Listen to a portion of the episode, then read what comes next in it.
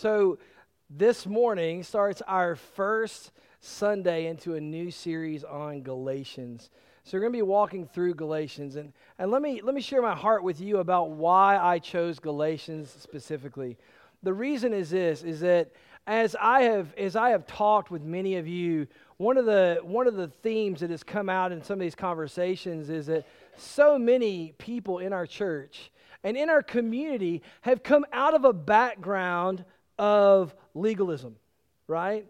And and it was well you have to read this translation of the Bible and you have to dress this way and you have to do these certain things or you're not a member of the church or you're not a you know they, they, they lay all these laws, they lay all these rules on top of God's grace. But that's not what the Bible teaches. The Bible teaches that grace plus anything is not the gospel. The gospel, the good news of Jesus Christ, is that we are saved by grace through faith in Christ. Anything else is heresy. That's not a fun word, is it? Heresy.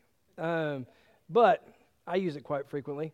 Um, so when we talk about when we talk about what's right and what's wrong in, our, in, in the way that we believe and the way that we live out our faith and the way that we live out the gospel, this is one of those areas where I hope that as we walk through this series, as we walk through uh, this book, that you guys, that, that you and I both, that we experience freedom in Christ. Freedom to, not freedom to sin, right? But freedom to love, to serve, and to honor and glorify our God and King Jesus Christ. So that was the, that's the, the reason behind why I chose Galatians. Some things that you need to know about the Galatians, about the church in Galatia. um, a couple of things. The, the reason that Paul is writing this letter, notice, uh, let me read the first five verses and then we'll jump right into it. Paul, an apostle, not from men or by man, but by Jesus Christ and God the Father, who raised him from the dead, and all the brothers who are with me to the churches of Galatia, grace to you and peace from God the Father and our Lord Jesus Christ, who gave himself for our sins to rescue us from the, this present evil age, according to the will of our God and Father. To him be the glory forever and ever. Amen.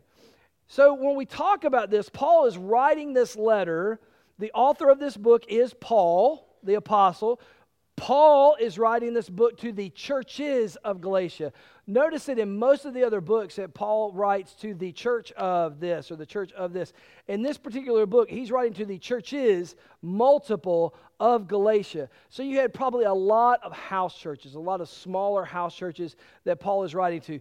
Paul had spent plenty of time in Galatia sharing the gospel, uh, launching these churches, planting these churches, if you want to use that vernacular. But as he did, here come this group of Judaizers, right? Judaizers were a group of believers. They, they believed in Jesus Christ, they believed that he was the Messiah, but they came out of Judaism, right? They came out of, they were Jews. And so what they did was they said, yes, Jesus Christ is the Messiah, but you who are Gentile, you need to become a Jew in order to really be a Christian. So what they were really saying is, you need to follow the law. You need to follow the kosher law. Oh, and by the way, you need to get circumcised, right? That's not a small request, right? You know? Um, and so, so as, as, as he's dealing with this, he says, he says, you have to do all these other things in order to really be saved. Well, that's where Paul is saying he's going to really address that when he addresses the church. He's going to say, why in the world why in the world would you abandon the freedom and the grace that comes through Jesus Christ that I preach to you in order to do these other things? You have enslaved yourself to these other things. So that's going to be a common thing that I want you to look for. So in his in his opening remarks, in his opening to the book, not only does he introduce himself, he says why that's important, who he is, and how he got to where he is, but then he's going to lay out the the unadulterated gospel the clear the clear message of salvation in the gospel of Jesus Christ. So for you and for me as we go through this passage today, as we go through this whole book, I want us to look for areas where I want us to be conscious and, and sensitive to the fact that maybe there are areas in our life where we have been imprisoned by legalism. Maybe it's the it's it's it's legalism that was pushed on us by other people, by maybe it was legalism that we grew up in, maybe it was a previous church that you attended, maybe it was this church.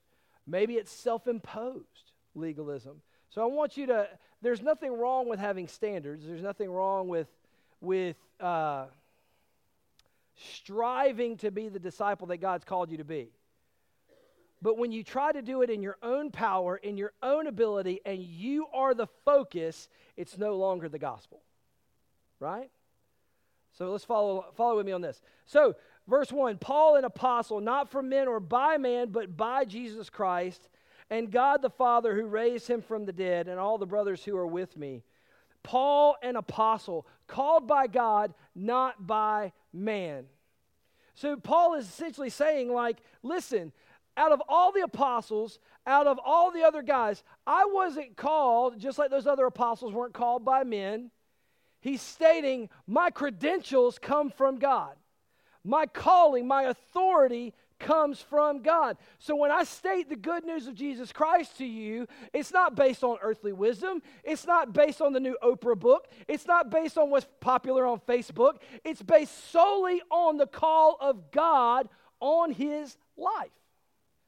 And so when I preach this same message, when I will preach this same message to you who sit in the pews, it's not by my authority. It's because it's the Word of God. And the gospel, the good news of Jesus Christ, is the Word of God. And let me tell you, it flies directly in the face with Oprah's new book and Facebook and everything else that goes on in our society and culture. But all those other things cannot save you. But the good news of Jesus Christ can save you from your sins. And that's what we have to hold on to. That's what we need to grasp and, and love and absolutely pursue. So when we talk about this, so Paul knows his role. Paul, an apostle by Jesus Christ, not by man. So let me, let me ask you this we know Paul's role. What's your role? What I mean by that is this is Paul knew his title, he knew his calling, he knew what he was called to be and who he was called to be. But in a, in a, in a smaller version, in a, in, a, in a more unique version to you, what is your calling? Who are you called to be in Christ? Because your identity, your identity that is found in Jesus Christ is the source for why you can speak with boldness and power and love and grace. It's not based on your own ability, but it's based upon who God has said you are. This is why this is important. Because God has called every single one of us not only to salvation, but He's placed a calling on your life. And let me say this too. When we say calling, when I say calling, what I am not talking about, I do not mean that a light shone down from heaven and that a voice audibly said to you, You need to get on a plane and fly to Africa. Find the first dirt road you see. Go down that dirt road, you're going to find a man in a hut named Tic Tac. You're going to share the gospel with Tic Tac. He's going to get saved, and so will all of Africa. That's what we have a tendency to think about when we say, when we say, my calling is this. I don't know my calling, right? Maybe I missed it. I had sunglasses on, you know? Maybe I missed it. I had my ear pods in my ear you know? So so we, we we miss things right? And we think okay well i've missed my calling. Your calling is is intrinsically designed in how god made you. Your personality your likes your dislikes your strengths your weaknesses what you're passionate about. God has wired you a certain way and called you to be uh, to fill a gap. God has called you to serve a purpose right? Ain't everybody called to preach right Ain't everybody called to sing, amen? amen? That's right. If you said amen, you're exempt from the choir. If God hasn't called everybody to, you know, it's funny how I've seen I've seen people say, "Hey, I'm going to go talk to so and so. I really like them. I'm going to talk to them about serving in Connect Ministry." And I'm thinking they're an introvert and they're going to hate you. Right? They they like you. They don't like everybody, you know? And so, not everybody's called to do everything. Not everybody's a good fit for everything. You don't want me working on your computer, right? Not my gift. There's a good chance something will blow up. Um, so, that being the case, you need to figure out, you need to figure out who God has called you to be. Paul is secure in his identity. And this is important because each of us has a ministry, each of us has a purpose, each of us has a calling in life. And so, as we go out and serve and live and do all these other things, we need to rest secure not in who the world says we are, not your job title, not any of the other hats that you wear, but who does God say that you are? Who does your Creator say that you are? Paul, an apostle, called by God, not by men. God doesn't choose the best and the brightest, but the faithful. Amen. Amen. I don't know where I'd be if he didn't.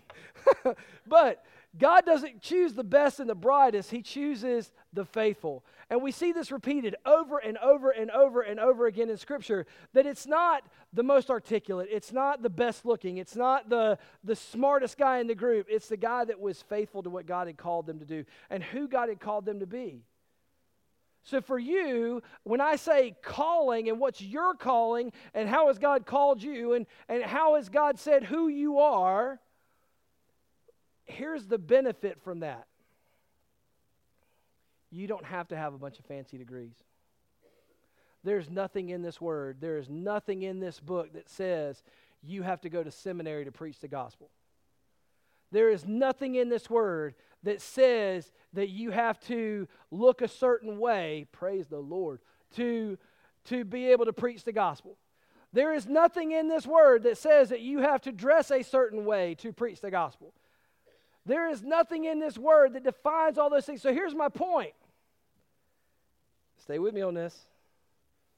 You can be the ugliest, slowest man in the room. But if God has called you to preach the gospel, it's your duty to be faithful. That's it. It's just to be faithful. Because the reality is, is that let me let me say this. Back in the day when I was in seminary, I was a salesman. Believe it or not, right? I was a salesman. I could sell a ketchup popsicle to a woman in white gloves. You know what I mean? I mean, I was slick, y'all. I'm not kidding you. Daddy made bank, you know? I was I was doing good. And it would be an absolute travesty. It would be absolute travesty if I manipulated you into following Jesus. It would be absolutely horrible if I used if I used those psychological tricks and those other things that I know how to do to manipulate you to do something that God hasn't called you to do. But you know what the coolest thing in the world is? Is when I stand up here and preach the good news of Jesus Christ, I'm not worried about how well I do because it all depends upon the Holy Spirit at work in your heart. It all, it all hinges on God. So whether I fail or succeed? Have I been faithful in my duties? Have I been faithful in preparing? Have I been faithful in delivering the message? And have you been faithful to respond as the Holy Spirit leads you? Right? That's my call. That's what I do. What do you do? Who has God called you to be? Because you know what? For the longest time, I was embarrassed to call myself a preacher. Not because not because I thought it, preaching was embarrassing, but it's because I thought I wasn't good enough. Because I knew my past, I knew where I came from. And I knew that if I said I was a pastor or a preacher, I would have, I would have haters that say, How you going to preach? I know what you used to do. How are you going to lead people to Jesus? I know what you used to do. I knew where you used to run. I knew the circles you ran in. I know stories about you. Well, brother, if you know stories about who I was, then you better stay around for the second act. so let me tell you who does your Father, who does your heavenly Creator, who does He say that you are, and who has He made you into be? Because the message that Paul is about to proclaim in this passage, it, it, it's not about Paul at all, but he has the authority to proclaim this message he has the authority to proclaim this message because of who God said He is. So, Paul, an apostle, not from men or by man, but by Jesus Christ and God the Father who raised him from the dead, and all the brothers who are with him. That's basically when he says all the brothers who are with him are with me, that's basically him saying the guys who've got my back, right? He's like, now I've got God and I've got Jesus, and they're the ones who told me I'm an apostle, but also all the brothers who are with me. In other words, the people who have affirmed my calling. So let me also say this as a little side note, completely free. If you are being called, there are other people who have noticed God's hand on your life. If you are be if you have a giftedness to work with kids there are other brothers and sisters in christ who have seen that gift if you are called to work with teenagers or if you're called to work with veterans or if you're called to work with whoever there are other brothers and sisters in christ who see that giftedness in you who see god's hand on you and they can affirm that. That's all paul's saying right here. He says and the brothers who are with me those who affirm that call. To the churches of galatia verse 3 grace to you and peace from God the Father and our Lord Jesus Christ, who gave himself for our sins to rescue us from this present evil age according to the will of our God and Father. The message grace and peace. Grace and peace to you. We talk about grace, grace is that thing that says, you are forgiven in spite of what you've done. The penalty of your sins is removed and the reward that was not due you is yours. Every single one of us has sinned, right? So every single one of us has sinned, and the Bible tells us, for all have sinned and fall short of the glory of God. So we've all made mistakes. We've all fallen short of the glory of God. And we also know from Romans 6, that was Romans 3.23, Romans 6.23 tells us, for the wages of sin is death, but the gift of God is eternal life through Christ Jesus our Lord. So the wages of sin is death, but God's grace, so because all of us have sinned, the wages, what we have earned through our sin, is death. We all deserve death. But the gift of God is eternal life through Christ Jesus our Lord. So while we deserve death, while we deserve hell, while we deserve an eternal punishment, because of the blood that Jesus Christ spilt on the cross, we get grace we get forgiveness, we get eternal life. And so that is grace and then peace. Grace and peace. Peace is not the absence of frustration.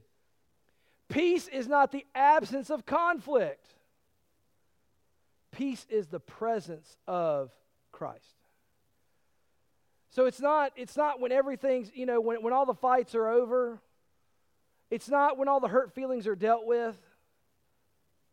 It's when we, as believers who are called by His name, who are redeemed by His blood, are in His presence, there is peace. And so for us, it's a matter of grace. In other words, grace, God's forgiveness, God's blessings, God's mercy poured out on you, and peace, the presence of Christ Himself for you. What a great thing to pray for somebody. From the Father and the Son. Grace to you and peace from God the Father and our Lord Jesus Christ, who gave himself for our sins to rescue us from this present evil age according to the will of our God and Father. Grace and peace to you from the Father and the Son, who gave himself for us so he's laying it out really clearly. So think about it this contextually. So Paul's writing to a group of people who have heard the gospel, who have res- responded to the gospel, and now this other group has come in and said, okay, you're saved, but you're not really saved. You got to do all these other things to really be saved, right? So now you got to do all these other things like get circumcised, and then you can really be a part of the church. And Paul is saying, no, no, no, no. Jesus gave himself for us. God in the flesh gave himself for us. How dare any man add to that story? No man can add to that story. No man can come back to you and say, Well, you need to do these other things as well. Nobody can come to you and say, It's not complete.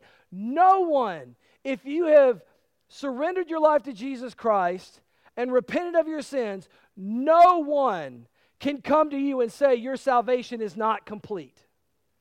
And it does not matter where you came from. It doesn't matter what your history, it doesn't matter what your story was. No one can tell you that Jesus' work on your behalf was not complete. So we who are brothers and sisters in Christ can rest secure in the work of Jesus, not in your own work because you didn't earn it. Not in, not in your work because you were good enough or because you've done plenty of good things since you got saved. That's great. But we rest secure in our salvation because of who Jesus is and what Jesus did for us. That's it. I would much rather my salvation be because of what he did than what I tried to do. And so when we talk about this idea, God gave himself through Jesus Christ. Jesus Christ gave himself for our sins. For our sins. Not for our delight, not for our amusement. Jesus died on that cross for your sins. It was so that we could be forgiven. Also, when, when we talk about, when Jesus says on the cross, um, it is finished. Tetelestai, it is finished. That is in the perfect Greek tense, which means that it is finished, it will always be finished.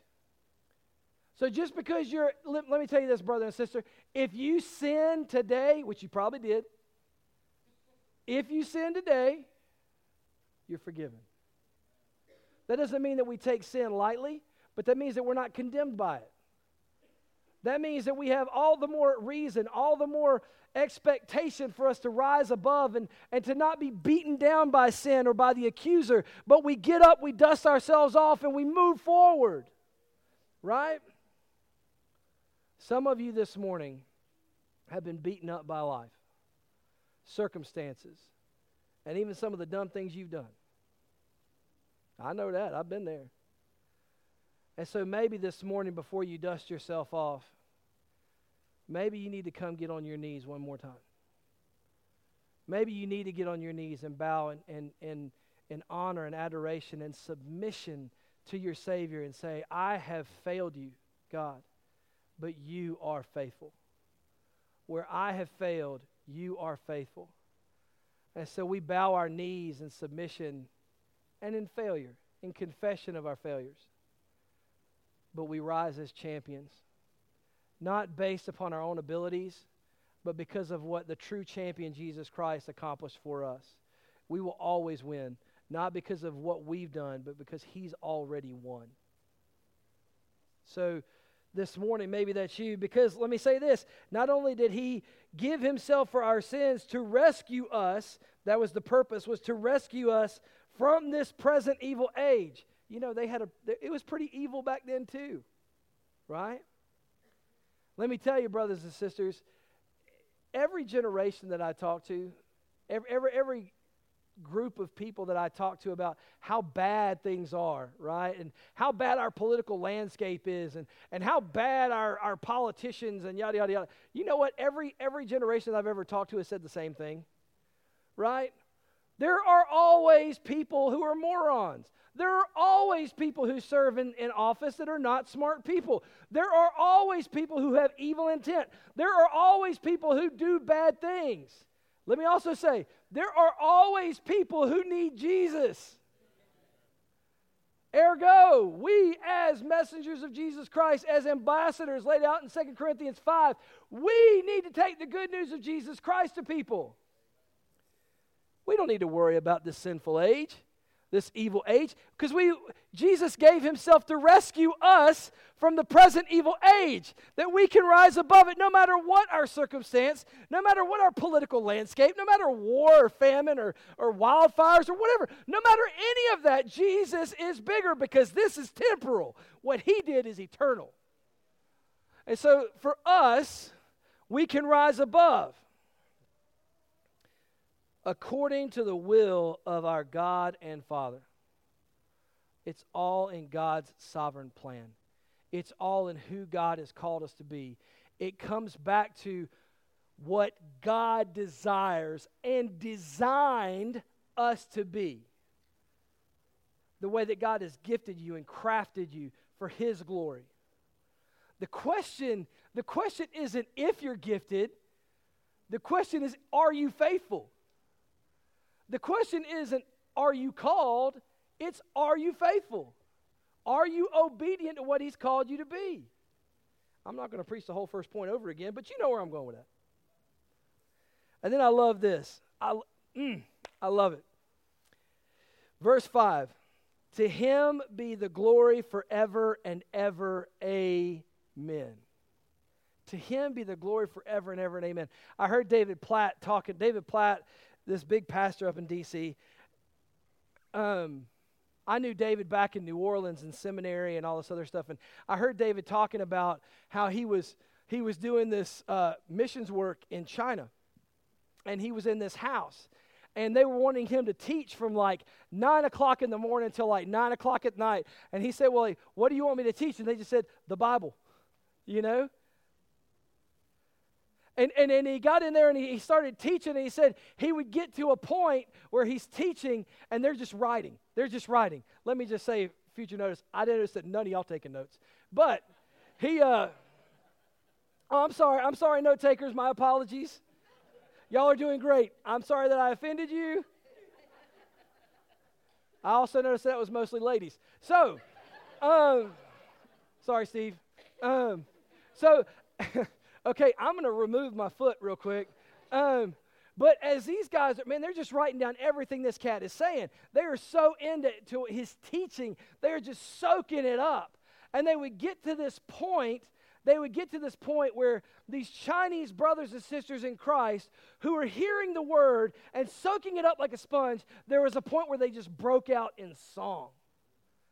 They were creating their own worship albums. They were creating their own hymnal because God is worthy. He is worthy of our love. He is worthy of our worship and our praise. And when we hear the good news of Jesus Christ and we who have been redeemed, there should be a wellspring of joy that comes up in us that erupts in praise. To God be the glory forever and ever. Amen.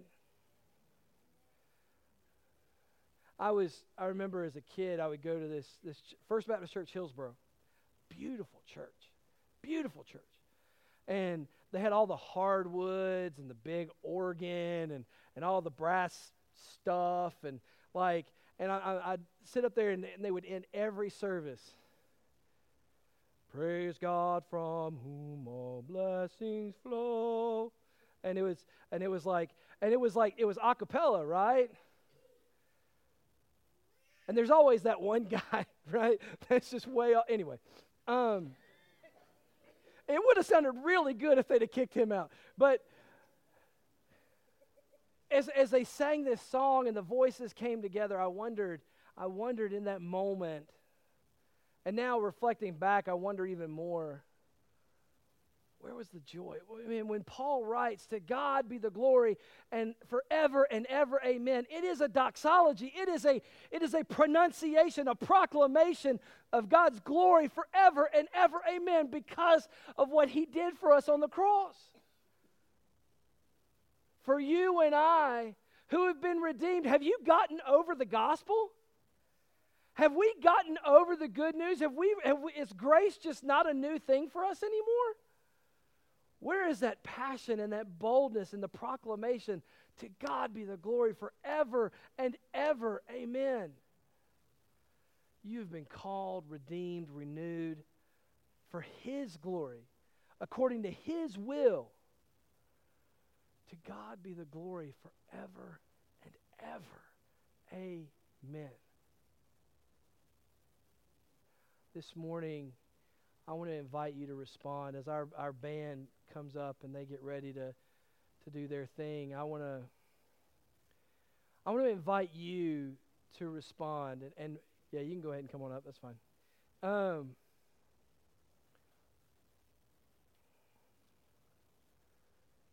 this morning, I, I want you to take take note of, of who you are. where you are. Who has God called you to be, and are you being faithful to that call? Have you added anything to the gospel? Has anyone else imposed anything on top of your belief system? Belief system? Have they enslaved you to something other than the gospel? And has the gospel just become old news to you? This morning, I think there are those of us in this room, and, and it may be all of us in this room, who have taken note of our, our failures and our faults and the things that we need forgiveness for. And this morning, maybe we need to come and, and bow the knee in submission to God and rise as champions for the gospel. That we can go out of those doors into a lost and dying world and share the good news of Jesus Christ with people and see people get saved and see their lives turned around and see His name proclaimed and His kingdom expanded for His name's sake because it's all about Him. So this morning, the invitation is twofold. One, if you have never given your life to Jesus Christ, if you're not saved, if you don't know whether or not you'd make it to heaven if you died right now, let's have a conversation. Let's talk about, about starting a new life in Christ. Just come talk to me. And maybe maybe this morning you would register the other way like you you've got that burden you've got that baggage the guilt the shame the, all those things that come along with sin and you're a believer you're a follower of jesus but you're just carrying this stuff and you need to come leave it at the altar.